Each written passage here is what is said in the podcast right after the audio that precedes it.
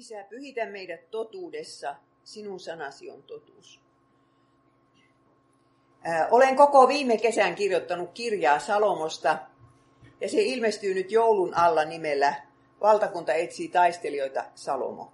Ja perussanoma on sitten se kustantaja, ja enhän minä nyt voi tämmöisessä kolmen luennon sarjassa muuta kuin raapasta vähän sitä kirjaa, mutta että pääsi sitten nyt vähän selville, minkälaista oli kuningas Salomon elämä. Siitähän on kirjoitettu sekä kuningasten kirjassa että aikakirjassa. Sen lisäksi Salomo on kirjoittanut laulujen laulun ja, ja saarnaajan ja osan sananlaskuista. Plus kaksi psalmia. Verrattu, verrattuna isänsä, joka oli kirjoittanut 73 psalmia, niin me emme tiedä Salomon tunteista, tunteista läheskään niin paljon kuin Daavidin, mutta kuitenkin onneksi on nyt niitä hänen kirjoituksiansa raamatussa. Ja aloitamme sillä, että miksi Salomo valittiin.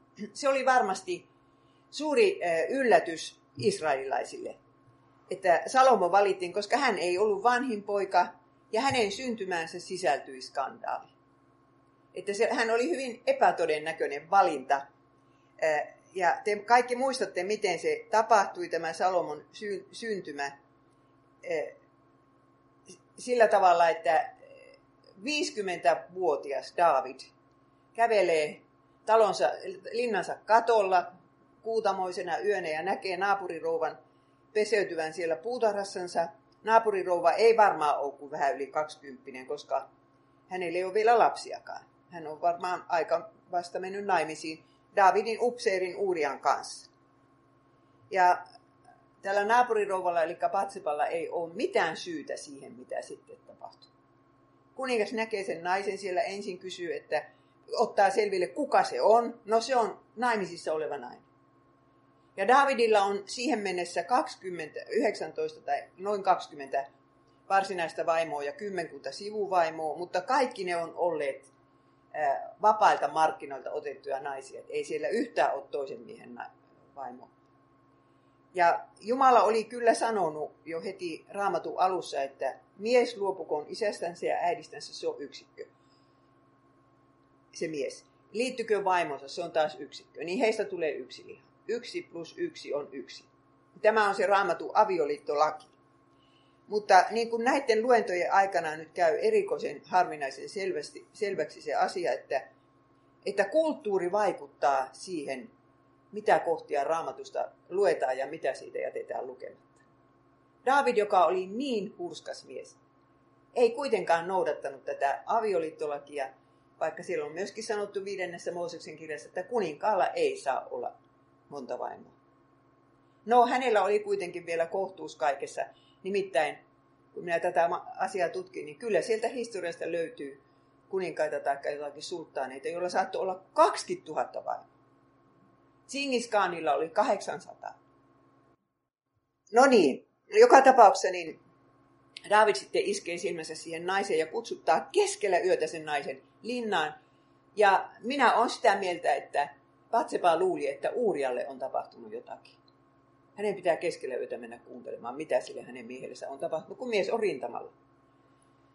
Ja kuinka ollakaan kuningas käy käsiksi tähän naapurin rouvaan ja, ja tuota, toinen on nuori ja naivi, ja kuningas on siinä, joka, joka niin käskee, niin ei sillä naisparalla ole nyt sitten sisua ruveta vastustelemaan, mutta, mutta siis ihan selvästi tämä on Daavidin syy. Se on ihan sama kuin rippipappi viettelisi rippikoululaisen. Eihän siinä kysytä sitten, mitä se rippikoululainen teki. Ja sitten siinä käy niin, että Vatseva tulee raskaaksi ja David ymmärtää, että se nainen kivitetään kohta. Tulee hirveä paniikki, että miten minä tämän asian selvitän. Hän kutsuu Uurian äh, rintamalta kotiin siinä toivossa, että se menisi vaimonsa luokse, mutta kun se ei mene, niin sitten David antaa sille Uuriaparalle kirjeen mukaan, se on sinetöity kirje, että kenraali pistäkööt sen semmoiseen paikkaan, jossa se tapetaan. Ja tämä kunniamies Uuria, siis ei ole niin monta kunniamiestä raamatussa kuin tämä vielä heettiläinen, että hän oli alun perin eh, pakana, tai hänen perheensä oli ollut pakana. Niin miltä siitä miestä tuntuu, kun hänet komennetaan lähelle sitä eh, rappan muuria ja kaikki muut pakenee hänen ympäriltään. Hän tajuaa sen, että tämä on minut tapettavaksi toimitettu. Ja hän, joka on palvellut Davidia ja ihailut Davidia sydämensä pohjasta, ollut hänen armeijassa ainakin 10 vuotta, jos ei 20, niin ehkä aavistaa, tai jos on jotain juoruja kuullut siellä Jerusalemissa, eh, niin, niin kyllä täytyy sanoa, että siinä on onneton mies. Ehkä, ehkä ajattelee, että on minun sama kuollakin, jos kuningas on minut pettänyt ja vaimo on minut pettänyt. Ja ihmeellistä on se, että Davidin omatunto ei koputa. Siinä menee vuosi, se kerkeää se lapskin syntyä ja, ja ei vaan koputa. Mutta on hirveän paha olla. Siellä saamissa 32 kerrotaan, miten David kertoo, että ennen kuin minä tunnistin syntini, niin on niin kuin minun ruumini kuivui kesän helteessä. Ja yötä päivää sinun kätesi oli raskaana minun päälläni. Paha oli olla. Ja semmoisia ihmisiä on maailma pullollaan, jotka paha on olla, mutta ei oikein tiedä, mistä tämä paha olo tulee, kun ei, ei halua myöntää, että minä olen tehnyt syntiä. Ja tämä David on sentään niitä raamatun hurskaimpia miehiä. Se on niin hurskas, että kaikkia muita kuninkaita verrataan hänen. Oliko hän yhtä ää, ää, hurskas kuin isänsä David? Niin semmoinen, se on vaan ihmisen omatunto, että sen saa tuolla tavalla vaiennetuksi. Siihen tarvitaan profeetta Naatan, joka tulee ja eikä sano suoraan, että hei, sinä olet aviorikkoja ja murhaaja, vaan kertoo vertauksen. Ja te muistatte tämän vertauksen. Semmoisen vertauksen, että David joutuu tuomitsemaan jonkun toisen kuolemaan. Ja sitten Naatan voi sanoa, sinä olet se mies. Ja ai niin, siinä sitä ennen piti sanoa, että kun Uuria oli kuollut, niin siinä jonkunlaista suruaikaa oli pakko vähän viettää, mutta sen jälkeen kiireesti tuotiin Batsepa sinne Davidin haaremiin kahdenneksi kymmenenneksi vaimoksi. Sitä ennen hänellä on ollut yksi mies, joka häntä rakastaa sydämensä pohjasta – Nythän on haaremissa se pahnan pohjimmainen kaikkien nokittavana. Ja sitten syntyy lapsi. No se lapsi varmaan oli, niin kuin ymmärrätte, niin äidille eh, lohtu ja ilon aihe. No nyt sitten, sitten Naatan äh, on saanut Davidin tuomitsemaan omat syntinsä, mutta sitten synnistä tulee seuraukset. Ja tämä on semmoinen asia, josta äärimmäisen vähän puhutaan minun mielestä kristillisessä kirkossa synnit saa anteeksi. Ne, Jumala ei enää niiden perusteella meitä tuomitse, mutta kyllä ne seuraukset jäävät olemaan. Joskus saattaa Jumala armossa jotakin seurauksiakin poistaa, mutta, mutta yleensä jää olemaan, että joka vaikka viinaa on liikaa juonut, niin kyllä se maksa huono on, vaikka se kuinka uskoon tulisi. Joka tupakka on polttanut, se saattaa kyllä kuolla keuhkosyöpään, vaikka kuinka olisi uskoon tullut. Ja nyt tapahtuu, että pikkusimeä kuolee. Naatan sanoo näin. Mutta koska sinä tällä teolla olet saattanut Herran viholliset pilkkaamaan häntä, niin se poika, joka on sinulle syntynyt, on kuoleva. Raamatussa sanotaan niin kauhealla tavalla, että Herra löi lasta. Isien pahat teot, kyllähän niistä lapset, lapset kantaa sen, sen suuren taakan. Että kun se vaan koskisikin meitä itseämme, mutta kun ne koskee sitten meidän lapsiamme. Tosin täytyy sanoa tuosta pikkusimeästä, että, että kyllähän se elämällä tarkoitus oli, ja jos se noin lapsen pienenä kuoli ja taivaaseen pääsi, niin hyvä on vielä edessä. Että ei se mikään turha elämä ollut. Mutta äh, Vatsepa istuu siinä sängyn reunalla viikon ja, ja David makaa palatsin lattialla. Yrittää saada Jumalan muuttamaan mielessä. Mutta lapsi kuolee. Ja se on se ensimmäinen kuolema, mitä se David joutuu sitten suremaan, mutta ei sunkaan viimeinen. Kun Naatan sanoi, että miekka ei sinun suusta väisty. No niin, mutta sitten tämä, näihin aikoihin, kun se pikkusimea on kuollut, niin David saa sitten sanoman Herralta. En tiedä, näkeekö hän unen vai, vai miten hän tämän sanoman saa, mutta näin se Herra sitten sanoo ar- armollisesti. Ensimmäinen aikakirja 22. Sinulle on syntyvä poika, josta tulee rauhan mies. Hänen nimensä on oleva Salomo, ja hänen aikanaan minä annan Israelin olla levossa ja rauhassa. Hän rakentaa minulle temppelin, ja hän on oleva minulle poika, ja minä olen oleva hänelle isä. Minä pidän hänen kuninkaallisen valtaistuimensa vahvana ikiaikoihin asti. Tässä on nyt ne asiat pähkinän kuoressa, tärkeät asiat Salomon elämästä. Ensinnäkin se nimi. Se tarkoittaa rauhaa. Ja, ja sitten, että hän rakentaa temppeli. Se temppelin rakennus on vanhassa testamentissa ja, ja Jumalan pelastussuunnitelmassa aivan hirveän tärkeä asia. Ja se on suuri kunnia, kuka sen saa rakentaa. Siellä ollaan oltu luvatussa maassa jo 480 vuotta ennen kuin sitä temppeliä ruvetaan rakentamaan. Palvottu siellä ja täällä. Ja uskonnot pikkusen menee sitten sekaisin, jos kananilaisten palvontakukkuloilla israelilaiset palvoo, niin eihän sitä hyvää seuraa. Ja Jumala oli sanonut, että teidän pitää palvoa yhdessä paikassa, mutta niin kauan aikaa meni. Mutta tässä nyt on se mies, joka rakentaa sen temppelin. Ja sitten kenestäkään muusta ei sanota raamatussa yhä uudestaan. Et Jumala sanoi, että se on minun poika, minä olen se isä. Muuta kuin Jeesuksesta sitten. Että vanhassa testamentissa puhutaan vähän siitä, että Jumala on isä. Ihan muutaman kerran. Mutta Salomosta se sanotaan lukemattomia kertoja. Ja sitten vielä se, että se valtaistuin säilyy vahvana ikiaikoihin asti. Koskaan ei Davidin ja Salomon valtaistuin häviä. Tämmöiset lupaukset on annettu. Ja minkä takia Jumala valitsi just Salomon armosta? Minkä takia Jumala valitsi meidät, että me istutaan täällä tänä aamuna? Armosta. Ei olla kyllä itse saatu sitä aikaa. Ja, mutta kun tämä on nyt jo ennustus Jeesuksesta, että tässä, näissä luennoissa me käsittelemme sitä, mikä on samanlaista ja erilaista Salomon ja Jeesuksen välillä, mutta, mutta Jeesushan on semmoinen rauhanruhtinas ja rauhan tuoja. Ja hän rakensi temppelin. Hänhän sanoi niin, että hajottakaa tämä temppeli, niin minä rakennan sen kolmessa päivässä. Tarkoitti omaa ruumistansa. Se varsinainen Jumalan temppeli johonka Salomon temppeli vaan viittasi. Ja sitten kun Jeesus sanoo fariseosten ja kirjaoppineiden edessä, että minun isäni tarkoittaa Jumala, niin siitähän hänet ristille vedetään. Ja se on niin minusta kummallista, että ne kirjaoppineet eivät muistaneet tätä, että, että mitenkä Jumala oli monta kertaa sanonut että Salom, Salomolle, että hän on Salomon isä ja Salomo on hänen poikansa. No sitten kerrotaan, että kun Patsepa oli niin onneton siitä Simean kuolemasta, Salomo meni hänen luokseen ja lohdutti häntä ja makasi hänen kanssaan. Ja tästä saa alkunsa sitten tämä meidän luentojemme päähenkilö Salomo. Ja ensimmäinen asia, mikä Salomosta sanotaan raamatussa, on, että Herra rakasti tätä poikaa. Toinen Samuelin kirja 12.24. Minusta tämä on niin armollista, että semmoisesta epämääräisestä suhteesta syntynyt poika, että ensimmäinen asia, mikä siitä sanotaan, on, että Herra rakasti häntä.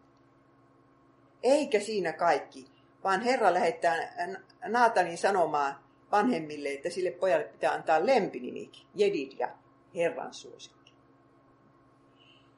Ja minä olen tätä miettinyt tätä synnissä syntynyt asiaa. Davidhan sanoi, että minä olen synnissä syntynyt ja äitini on minut synnissä siittänyt. Ja sitä, että minkälaisiin asenteisiin minä etenkin lapsena ja nuorena törmäsin siellä maalaiskylässä, siis näitä aviottomia lapsia kohtaan. Ja kyllä siinä jo jonkunlaisia rajaisia pietti. Ja saattoi olla semmoista ajatusta, että ei sen päällä voi mikään Jumalan siunaus olla, kun se tuommoisesta suhteesta on syntynyt. Ja nyt minä tämän Salomon kohdalla on sen niin kirkkaasti tajunnut, että kun kaksi solua yhtyy naisen kohdussa, niin siitä hetkestä lähtien Jumala halusi sen lapsen oleva olemassa. Se on niin jännä, että kun Jumala ei halua syntiä, ei missään tapauksessa halua syntiä, mutta sitten kun se, se on saanut alkunsa se lapsi, niin Jumala haluaa, että se lapsi on olemassa. Ja voidaan sanoa, että se oli suunniteltu jo iankaikkisuudesta asti. Ja, ja kun luin semmoisen järkyttävän kirjan, yksi jesidi-nainen sieltä Irakista kertoi siitä, että miten ISIS tuli hänen kylänsä. Ja se oli aivan hirveä kirja. Ja sitten hänet loppujen lopuksi otettiin seksiorjaksi. Sitten hän pääsi sieltä pakoon, mutta, mutta niin kuin se, se oma yhteisö ei sitten otakaan heitä avosylin takaisin. Ja etenkään niitä, jotka on tullut raskaaksi. Niin hyvänen aika, se olisi, se, se olisi niin tärkeää, että kaikki maailman ihmiset ottaisivat joka ikisen lapsen vastaan äh, sillä lailla, että, että sanottaisiin näin, että Jumala rakastaa tätä lasta. Eikä niin, että et saa tulla kotiin, kun se on, on tuon isisin lapsen synnyttänyt. Että tämä meidän kristittyjen pitää muistaa, kun nyt alkaa olla kaikenlaisissa perheissä ää, syntyneitä lapsia ja, ja keinohedelmöityksestä syntyneitä ja raiskauksesta, insesistä, mistä tahansa, mutta kun ne kaksi solua on yhtynyt naisen kohdussa, niin Jumala halusi, että se lapsi on olemassa. Ja siunaa sitä ihan samalla lailla. Ja sitten sanotaan, että vanhempien suhde on lapsen kotiin. Niin se on. Että se ei ole niin, että paljonko isällä ja äidillä on rahaa, paljonko tavaraa ne pystyy ostamaan, niin siinä on sitä parempi koti se on. Kun jos isä ja äiti rakastavat toisiansa, niin siinä on se hyvä koti, vaikka ei ole rahaa yhtään. Ja vaikka rahaa olisi kuinka paljon, mutta jos siellä koko ajan riidellä, niin ei se ole mikään hyvä koti. No minkälainen oli se koti, jossa Salomo varttui? Hän asuu siellä Harmissa. Siellä on kuulkaas 30 naista ja niiden lapset. Että ennen häntä oli syntynyt jo 15 poikaa minun laskujen mukaan ja tyttöjä ei tiedä, niitä saattoi olla yhtä paljon. Ja tuota, tietysti se pikkupoika kahtoo sitä, kun äiti itkee, kun hän on nokkimisjärjestyksessä siellä pahnan pohjimmainen ja hirveät juorut kulkee Salon, siellä haaremissa, että millä lailla se avioliitto solmittiin. Kyllä tietysti juorut kulkee.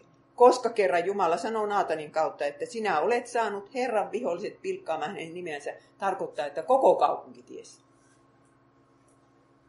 Että ei tämän Patsepa asema kyllä helppo ollut. Ja, tuota, ja sitten tuliko näistä äh, Davidista ja Patsepasta läheisiä koskaan? Ne tapaa ensimmäisen kerran semmoisessa tilanteessa, että David suunnilleen raiskaa sen Patsepan. Voiko siitä tulla mitään lapsen kotia semmoisesta äh, suhteesta? Niin minä ajattelen sillä tavalla, että jos he keskustelivat siitä sen yön tapahtumista ja, ja niin kuin David pyysi anteeksi, niin kyllä siitä saattoi kumminkin vielä hyvä ihmissuhde tulla. Ja semmoinen pieni vihje meillä on, että siitä tuli hyvä ihmissuhde, että kun kaikki muut Davidin vaimot synnytti vain yhden pojan. Sitten tuli aina seuraava nainen. Niin tämä Batsepa sentään synnytti neljä poikaa ja saattoi sillä olla tyttöjäkin. Että voi ajatella, että se jäi sitten viimeiseksi vaimoksi. Sen jälkeen ei enää tuotu uusia naisia sinne haaremiin. Nämä neljä poikaa on sitten lueteltu Simea, joka kuoli vauvana, Salomo, josta tuli kruununperiä, ja hänet mainitaan sitten tuolla Matteuksen sukuluettelossa Jeesuksen esi-isänä.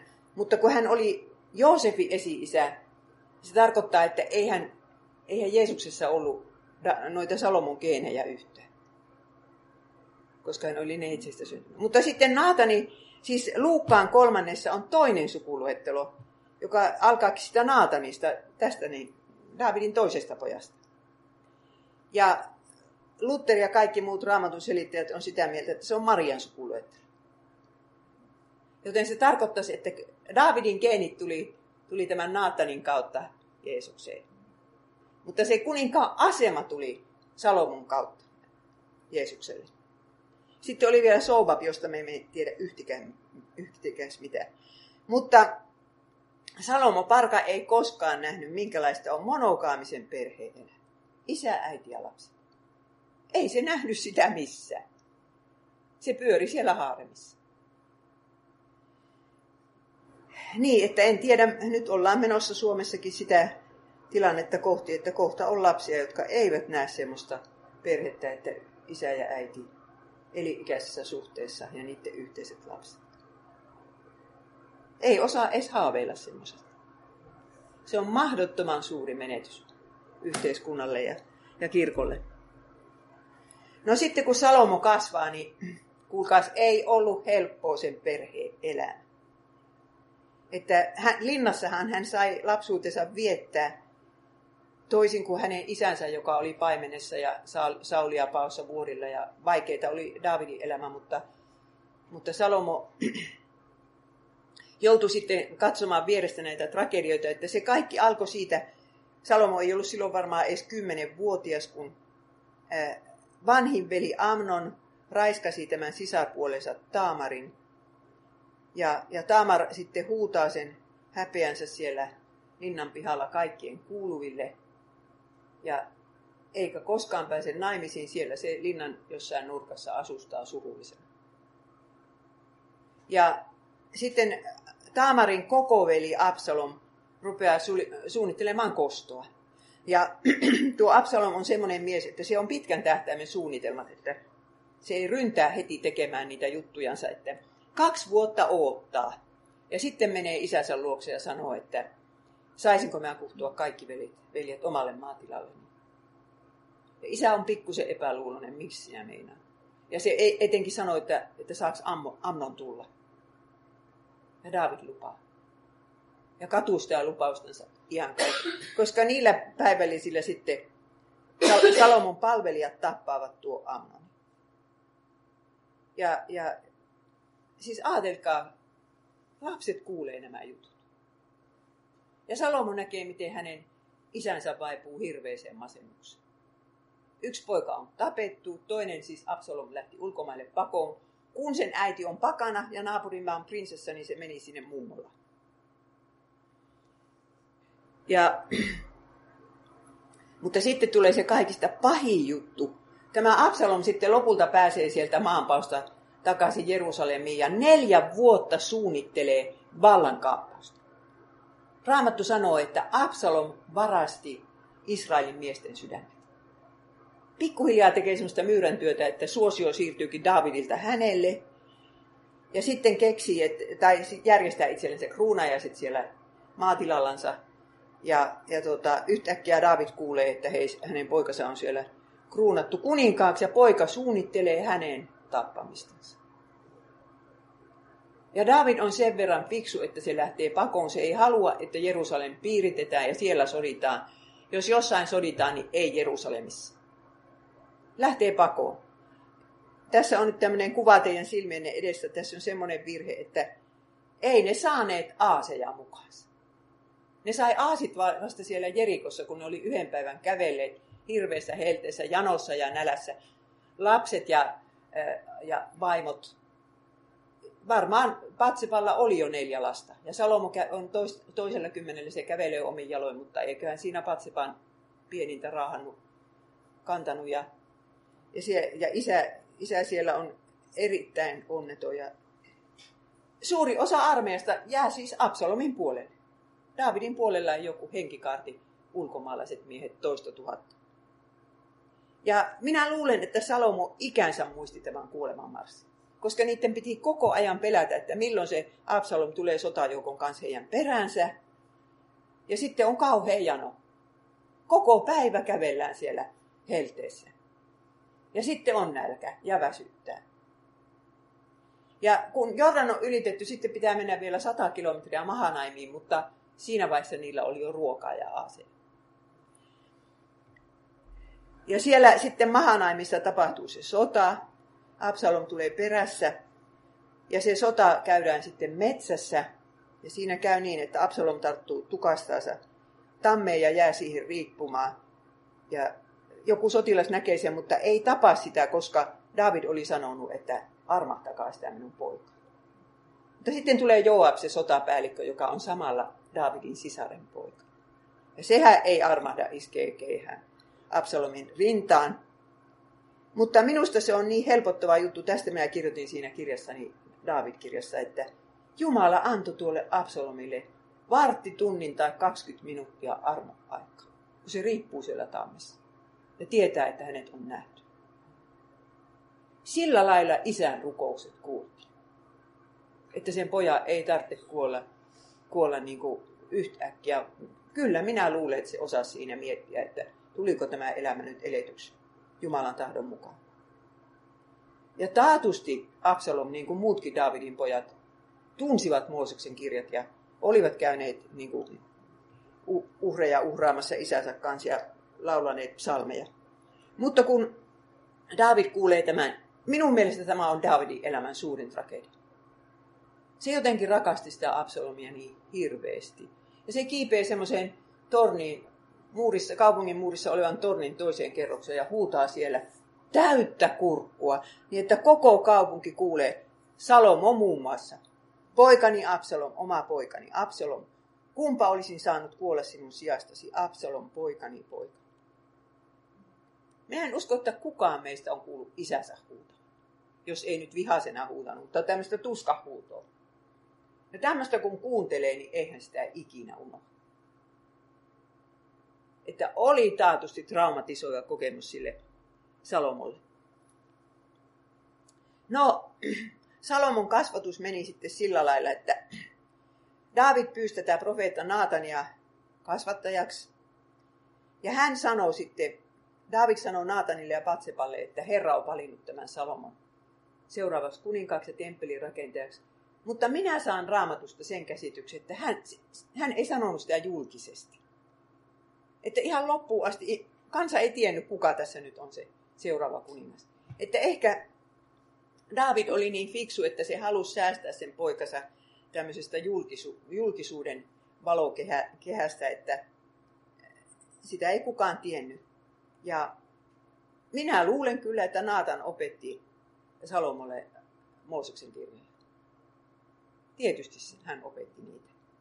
Ja Patsepa siinä ohessa, että minä niinkin ajattelen, että, että Patsepa tuli oikeaan uskoon Naatanin vaikutuksesta. Siinä oli naisen elämä sotkettu ihan pilalle. Se olisi ollut onnellinen se Uurian kanssa, varmasti. Mutta, mutta että Naatan, kun siinä sitten Patsevaa opetti, niin se oppi, oppi niin kuin tyytymään tähän elämäänsä ja uskomaan, että siinä on Jumalan johdatus kuitenkin ja, ja hän saa syntinsä anteeksi. Mutta Davidin neljännestä pojasta, josta kohta puhutaan, niin hänestä kerrotaan raamatussa näin. Hänen isänsä ei koskaan elämässään ollut pahoittanut hänen mieltään sanomalla, kuinka sinä noin teet. David oli kerta kaikkiaan lepsu. Että hän ei ollut sodassa lepsu. Ei yhtään. Hän uskalsi koljattia vastaan taistella, mutta kun hän oli ollut nuorimmainen perheessänsä, ja siellä oli etenkin ne isot siskot, josta Joabi äiti esimerkiksi, niin minä olen tullut siihen tulokseen, että Davidilla oli semmoinen pikkuvelikompleksi. Se ei uskaltanut vastustaa sukuansa.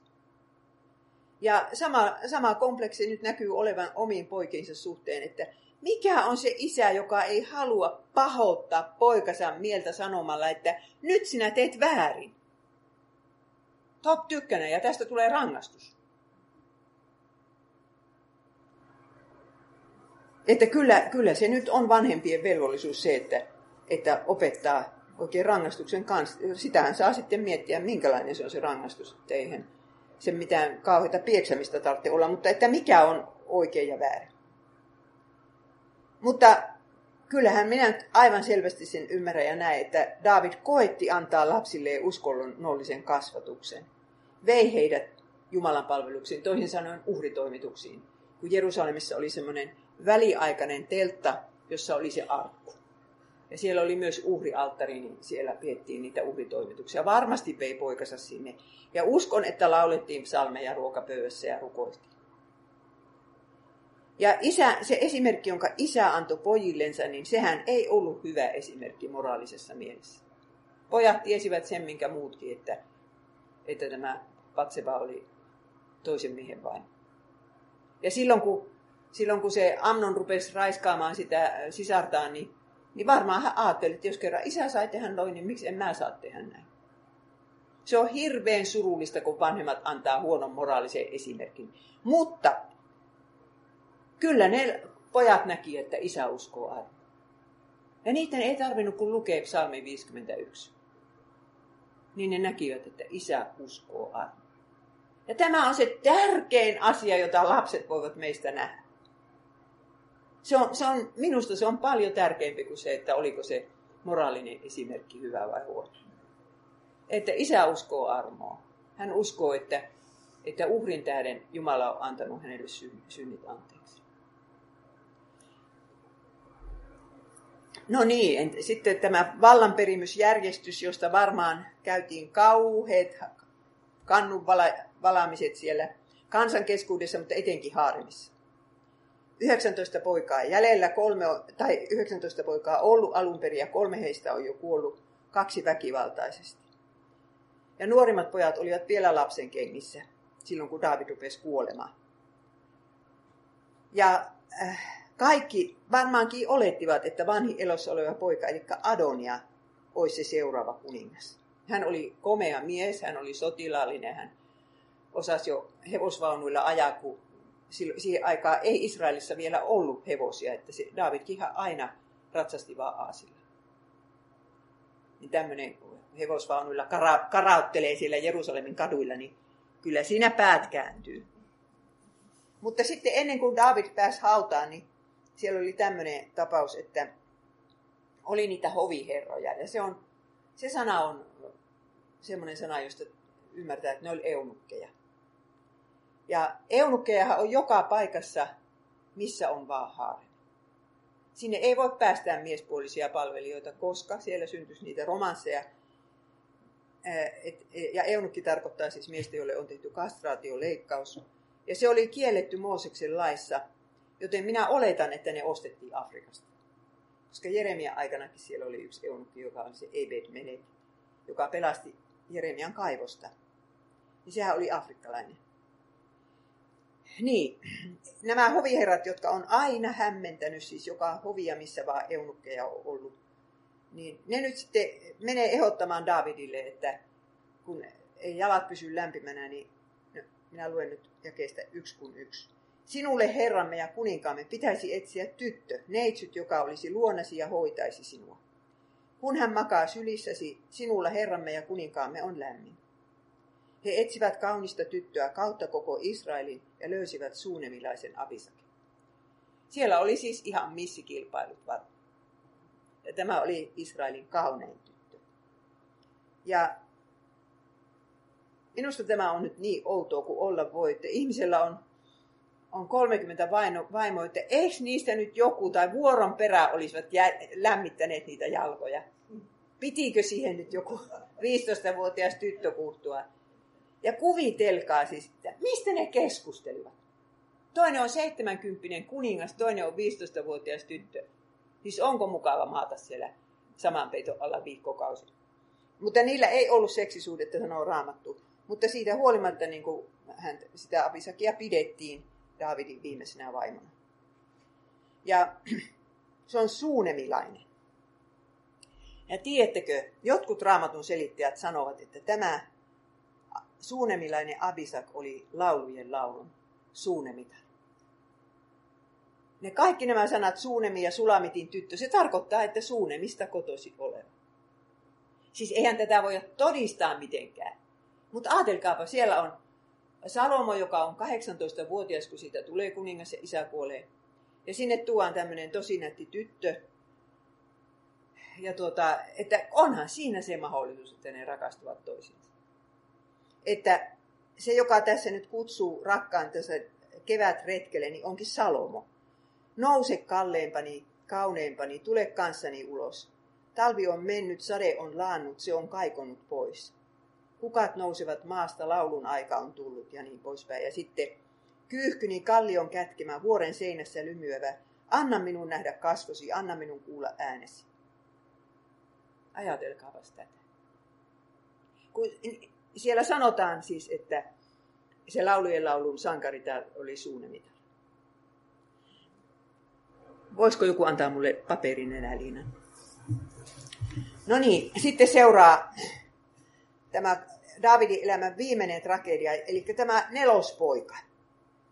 Ei jaksakaan odottaa sitä, että hänestä tehdään kuningas. Ehkä se on pikkusen kuulu juttuja, että, että Salomo on ennen häntä nyt tässä listalla ja rupeaa suunnittelemaan, että isän eläessä hän järjestää kruunajas itsellensä. Ja et kaikki ajattelee, kun Salomo makaa, ei kun tuo David makaa siellä makuuhuoneessansa ja eunukit pitää siellä ovella vartiota, että eihän sinne patsepakaan päässyt kuin luvan päälle. Niin ei oikein ihmiset tiedä, missä kunnossa se David on, ja kohta se kuolee, ja, ja Adoniakin laskee sen varaa, että ei se isä elä kuukauttakaan. En usko, että se olisi uskaltanut ruveta tätä tekemään, jos se ajattelisi, että isä elää vielä pitkään. Ja on täysissä järissänsä. David eli vielä vuoden. No niin. No, Davidille ei kukaan kertonut sitä, että siellä on nyt toiset kruunajaiset ennen kuin Naatan meni Vatsepan luokse ja sanoi, että sinä menet sinne ja kerrot. Ja minä tulen perässä. Mutta kauhean juttu oli se, että Joab, joka oli, oli armeijan kenraali ja Davidin siskon poika, joka oli siihen asti älynyt pysytellä syrjässä kaikista kapinoista ja vallan kaappauksista, joita oli kyllä tapahtunut. Niin nyt se sitten tekee sen väärä arvio, että se, se liittyykin tuohon Adon. Kun ajattelee, että siellä on yksi toinen kenraali se Benaja, että jos hän nyt liittyy tähän Adon, Adonian tähän Davidin neljänteen poikaan, niin hän pääsee kenraaliksi sitten senkin armeijan. Vaikka oli aika vanha mies. Ja toisekseen tuo ylipappi Abjatar, joka oli ollut Davidin porukoissa siitä lähtien, kun David pakeni Saulia vuoristossa 10 vuotta alle 30 vuotta. Se oli ollut siitä lähtien siellä. Niin tässä vaiheessa, kun David on nyt 70, niin se, se liittyykin Adoniaan. Mikä tarkoittaa, että sotilaat menee Adonian puolelle ja, ja uskonnollinen eliitti ja papit ja muut menee myöskin Adonian puolelle. Ja sitten Vatseva kertoo Davidille, että minua ja Salomo ei ole niihin kruunajaisiin kutsuttu. Ja nyt jos sinä et mitään tee, niin meidän henki on vaarassa. Ja niin se oli. Siis Turkin sulttaanit tekivät aina niin, että kun heillä, sielläkin oli haaremissa paljon naisia ja poikia, niin että kuka pääsi seuraavaksi sultaaniksi, se tappoi kaikki veljensä ja velipuolensa. Israelissa sitä ei olisi saanut tehdä, mutta muutamat kuninkaat teki. Kyllä siellä siitäkin kerrotaan. Ja varmaan tämä Adonia olisi tehnyt. No niin. En tiedä, mitä nuori Salomo ajatteli, mutta kyllä se varmaan tajusi, että hänen henkensä on vaarassa. No, sitten mennään kertomaan juttu Davidille, niin käy ilmi, että ei se David mikään seniili papparainen olekaan. Se heti keksii, mitä on tehtävä. Ei ruveta taistelemaan, pidetään toiset kruunajasta. Ja katsotaan, kumman puolelle kansa asettuu. Ja siellä oli semmoinen roogelin lähe. Minä en tiedä, miksi ne kruunajasta piti jollain lähteellä pitää, koska eihän siinä vettä tarvittu kuin öljyä. Mutta siellä roogelin lähteellä tuota, itäänpäin Davidin kaupungista oli nämä Adonian kruunajaiset, ja nyt sanoo David pidetään Kiihonin lähteellä vähän niin kuin eteläänpäin sieltä Davidin kaupungista nämä toiset kruunajaiset. David sanoo näin, ensimmäinen kuningasten kirja 1.33.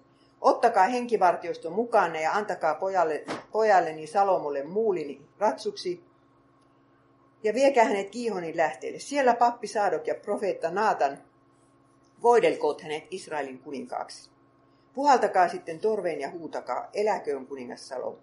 Saattakaa hänet takaisin kaupunkiin, ja kun hän tulee tänne, istuutukoon hän valtaistuimelle ja hallitkoon kuninkaana. Hänet minä olen määrännyt Israelin ja Juudan hallitsijaksi.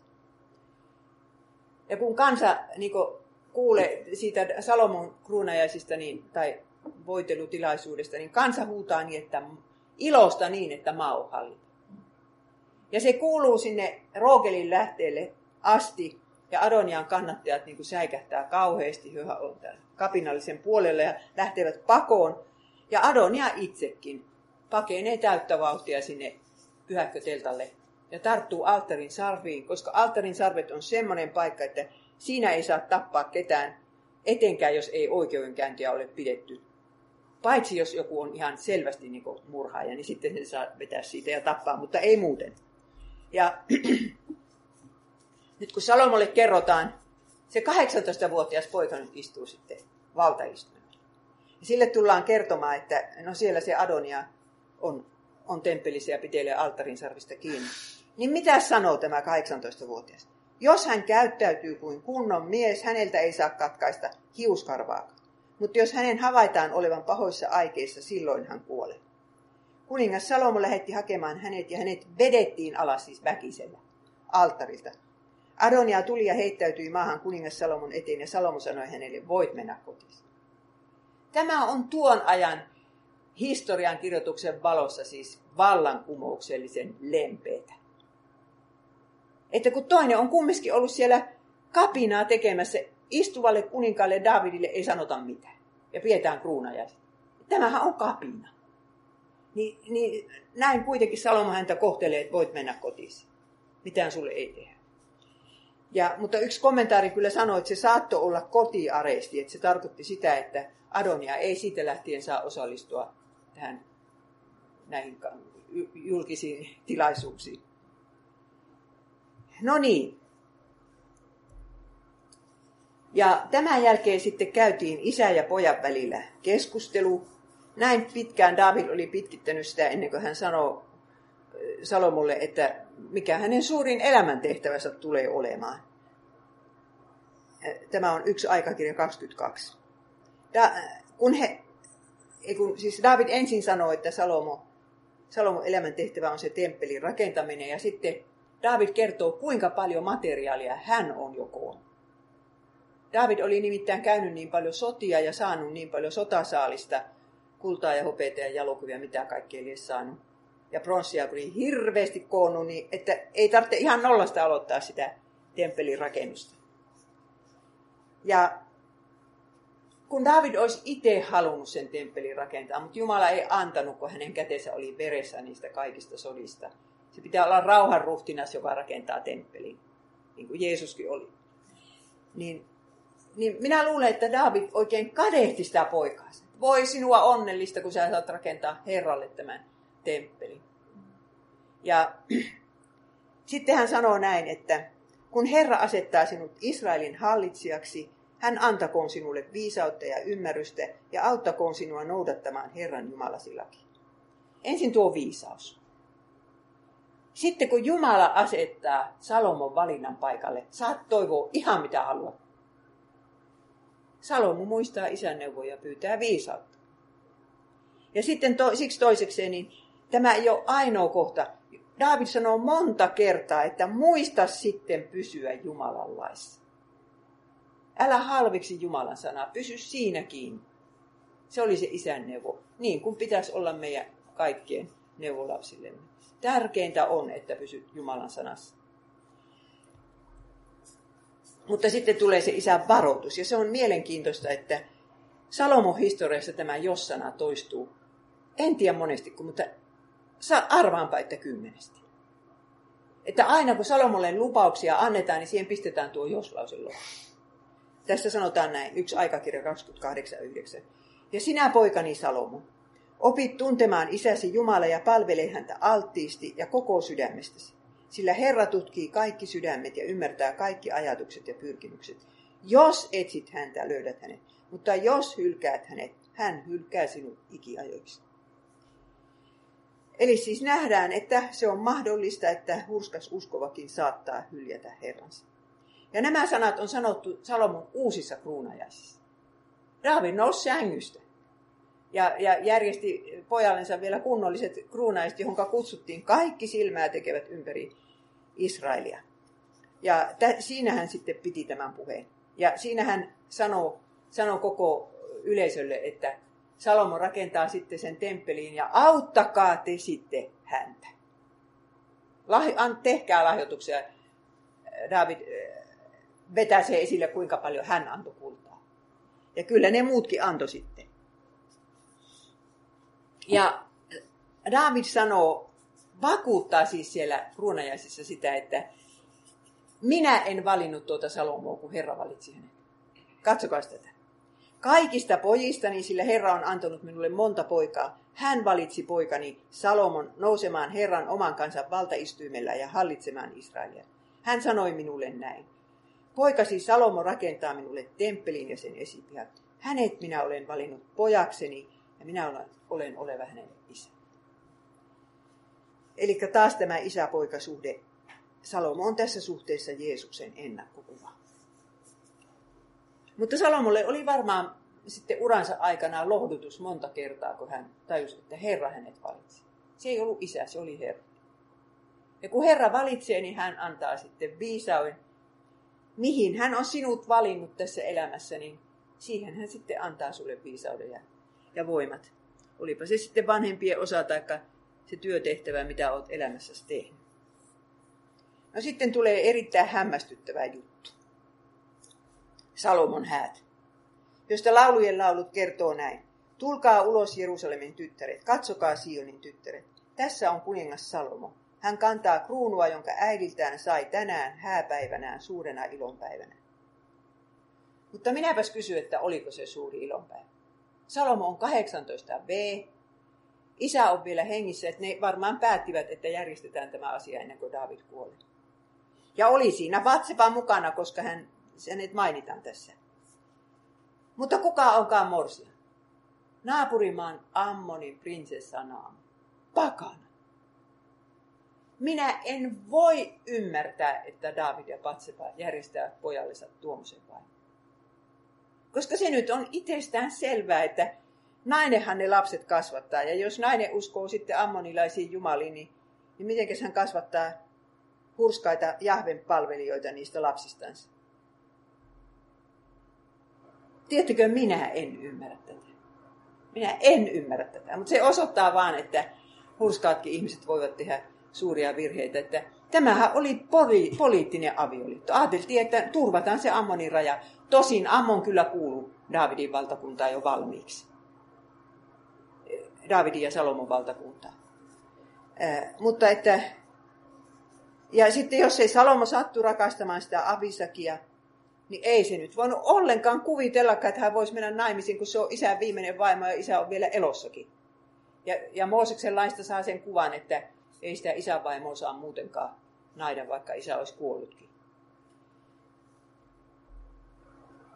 No sitten David taas eh, paneutuu sänkyyn ja nyt hän tosissaan on kuolemaisilla ja sitten hän sanoo pojallensa viimeiset sanat ja viimeiset ohjeet ja nämä on kyllä aika sokeeraavia ohjeita nämäkin.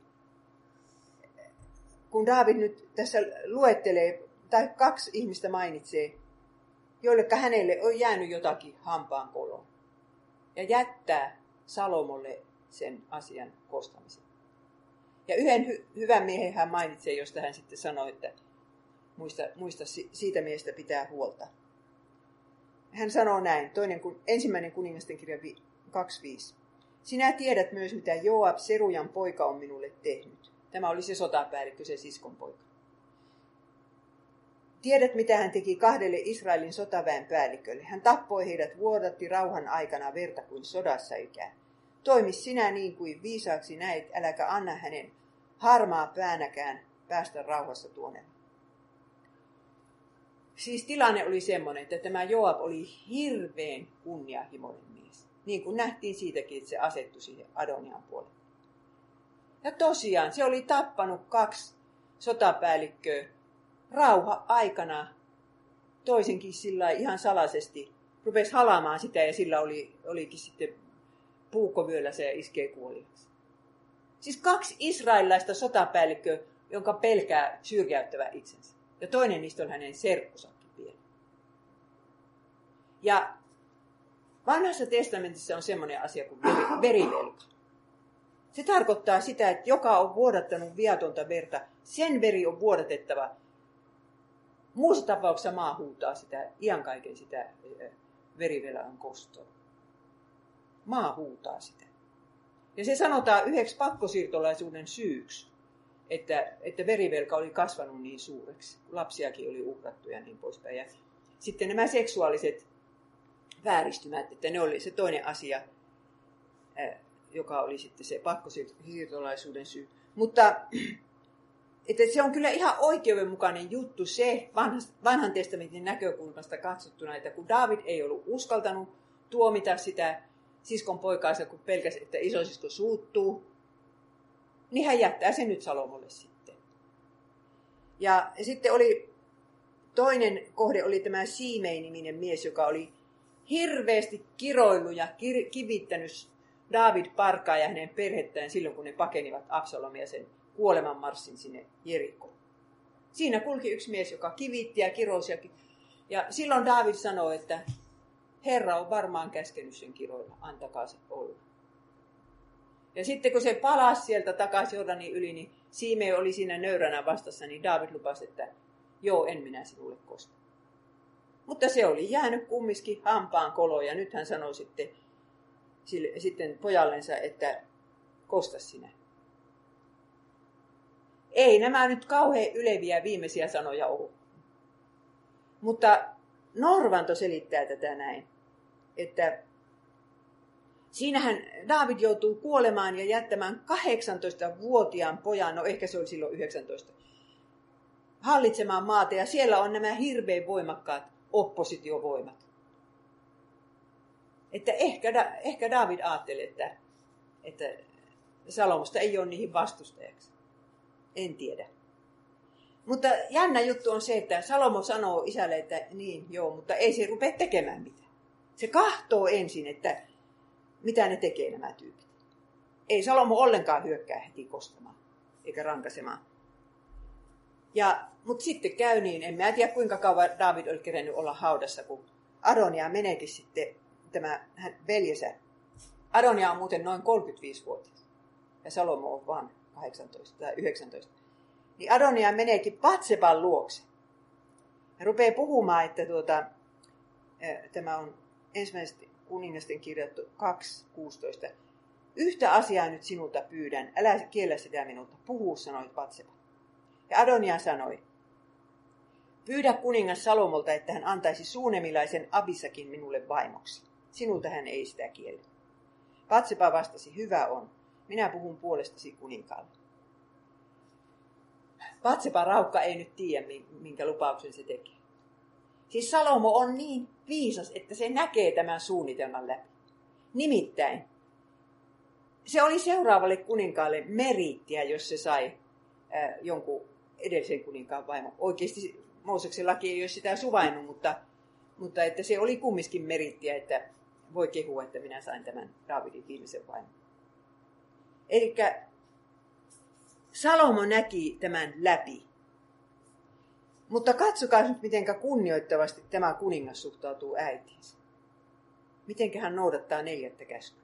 Kun äiti menee esittämään tätä Adonian asiaa, niin sanotaan ensimmäinen kuningasten kirja 2.19. Kuningas nousi, nousi istuimeltaan, tuli häntä vastaan ja kumarsi maahan hänen edessä. Sitten hän taas asettui valtaistuimelleen ja myös kuninkaan äidille tuotiin istuin. Patsepa istuutui Salomon oikealle puolelle ja sanoi, Minulla on sinulle pieni pyyntö, suostuthan siihen. Kuningas sanoi hänelle, pyydä äitini, minä en asetu vastaan. Patsepa sanoi, anna suunemilainen Abisak veljelle, veljellesi Adonialle vaimoksi. Ja se raamatun, tai siis se Salomon reaktio on siis hämmästyttävä, hän, hän raivostuu. Ja minä, minä uskon niin, että hän näkee heti, että se Adonia ei pysynyt nyt lestissänsä, kun se yrittää päästä uudeksi kuninkaaksi. Armeija on sen puolella, papit on vieläkin sen puolella, koska ylipappi on. Mutta saattaa siinä tietysti olla, jos se, se ty, siitä Abisakista, niin vähän tämmöistäkin, että tuoko se nyt menee se ottamaan, se Abisakin. Ja hän määräsi, että, että nyt Adonia äh, sur, joutuu surmattavaksi, koska hän on noussut kapina. Ja minä kyllä uskon, että hän oli siinä oikeassa. Ja tällä tavalla se 19-vuotias poika osoitti, että hovin juonittelut eivät häneen pure. Ei vaikka äiti pistettäisi asialle, niin hän on se, joka tätä maata hallitsee, eikä äiti. Semmoinen oli tämä poika. Ja sitten hän karkotti se ylipappi Abiatarin. Siitä ei ollut Daavi sanonut yhtään mitään. Mutta kun Salomo tajusi, että se Abiatar oli nyt kuitenkin se Adonian puolella, niin hän sanoi sille, että en minä en sinun koske, koska sinä olet minun isän kanssa hyvät ja pahat taipaleet kulkenut, mutta sinä menet kotikaupunkiin. Anatotia pysyt siellä. Ja niin siinä kävi, siellä se pysyy. Mutta Jeremiahan on tämän papin jälkeen. Anatotistahan se tulee. niin, joten Apietarille ei käynyt sen huonommin, mutta sitten tämä Siimei, se kiroilija, niin David määräsi, että sinä olet Jerusalemissa saat asua, sieltä et lähde minnekään.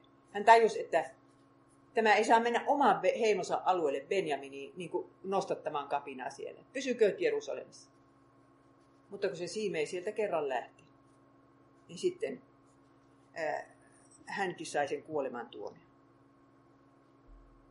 Ja yksi kommentaari, saksankielinen kommentaari, jonka minä luin sitä kirjaani varten, niin, niin siinä oli se kirjoittaja sitä mieltä, että Salomo oli verenhimoinen, veljen, veljesmurhaaja, ennen kuin hän oli saanut kaikki viholliset tapetuksi. Sitten sen jälkeen hän oli rauhanmies.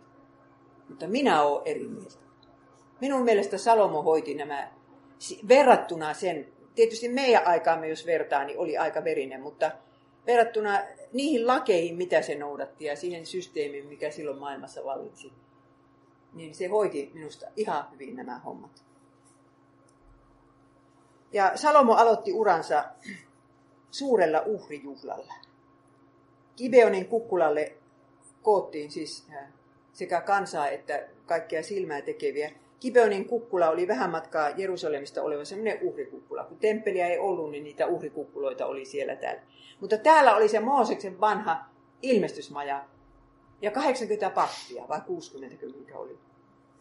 Niin sinne hän menee sitten uhraamaan ja hän uhraa tuhat polttouhria. Ja hirveän määrän siis polttouhria. Ja polttouhri tarkoittaa siis syntiuhria. Ja minä kun mietiskelin, että minkä takia Salomo halusi aloittaa uransa uhraamalla tuhat syntiuhria, niin minä tajusin, että Salomo haluaa aloittaa uransa saamalla synnit anteeksi. Omat synnit ja kansan synnit. Siitä aloitetaan. Ja hän jäi sinne yöksi sitten, varmaan uhritoimitus kesti niin kauan, ja näki unen. Ja siinä unessa Herra esittää kysymyksen, että nyt saat toivoa mitä haluat, ja minä annan sen sinulle. Ja tämä oli Herran testi. Hän testasi, että mikä on tämän nuoren miehen elämän suurin päämäärä. Sitä hän testasi. Ja Salomo vastaa hänelle näin. Herra minun Jumalani, sinä olet tehnyt minusta kuninkaan isäni Daavidin jälkeen, vaikka olen vain nuori poika, joka ei tiedä minne mennä mitä tehdä. Palvelijasi on keskellä kansaa, jonka olet valinnut, keskellä ihmispaljoutta, jolla ei ole mittaa eikä määrää. Anna siksi minulle ymmärtäväinen sydän, jotta osaisin hallita ja tuomita kansaasi ja erottaisin hyvän pahasta. Muutoin en voi oikeamielisesti hallita tätä suurta kansaa. Hän pyytää sitä viisautta kansansa tähden. Hän ajattelee kansansa eikä itseänsä. Ja Jumala on tosi tyytyväinen tuohon pyyntöön, ja sanoo, että koska et pyytänyt rahaa ja mainetta, niin saat sitäkin vielä kaiken lisäksi. Ja saat pitkän iän, mutta sitten tulee se jos-sana sen pitkän iän perästä, että että jos pysyt Jumalan sanassa, saat sen pitkän iänkin. Ja esimerkki Salomon tuomiosta sitten, siellä on vain yksi esimerkki, mutta se on kyllä tosi vaikuttava. Ja te muistatte tämän, kun kaksi porttoa tulee sinne Salomon eteen, niillä on vain yksi vauva. Ja ne riitelee siitä, kenenkä vauva se on. Kun molemmat synnytti niin kuin parin päivän välein ja toinen löytyy kuolleena sängystä sitten yhtenä aamuna. Mutta huomaatte nyt sen, että, että mikä on äidin rakkaus että nämä molemmat kumminkin halusi lasta ja ne tiesivät, että poika on sen hänen vanhuutensa turva. Jos he, heillä ei semmoista ole, niin kukaan ei pidä heistä huolta. Ja tämmöinen oli tämä riita tästä vauvasta. Ja siihen aikaan, kun ei ollut DNA-testejä, niin siinä oli yhden, sanan, yhden naisen sana toisen naisen sana vasta. Ja minä uskon, että ne oli jo käyneet jossain alemmassa oikeusistumessa, koska kyläpäälliköt yleensä tuomitsivat tämmöiset asiat. Eikä oltu saatu mitään selvää, kenenkä lapsi tämä on. Ja Salomohan ratkaisi sen niin, että se oli nerokkaasti tehty, että siinä ei kenellekään jäänyt epäilystä kumman lapsi on. Kun se sanoi, että tuo, tuokaapas miekka, ja nyt halkaistaan tämä lapsi kahtia. Toinen saa toisen puolen.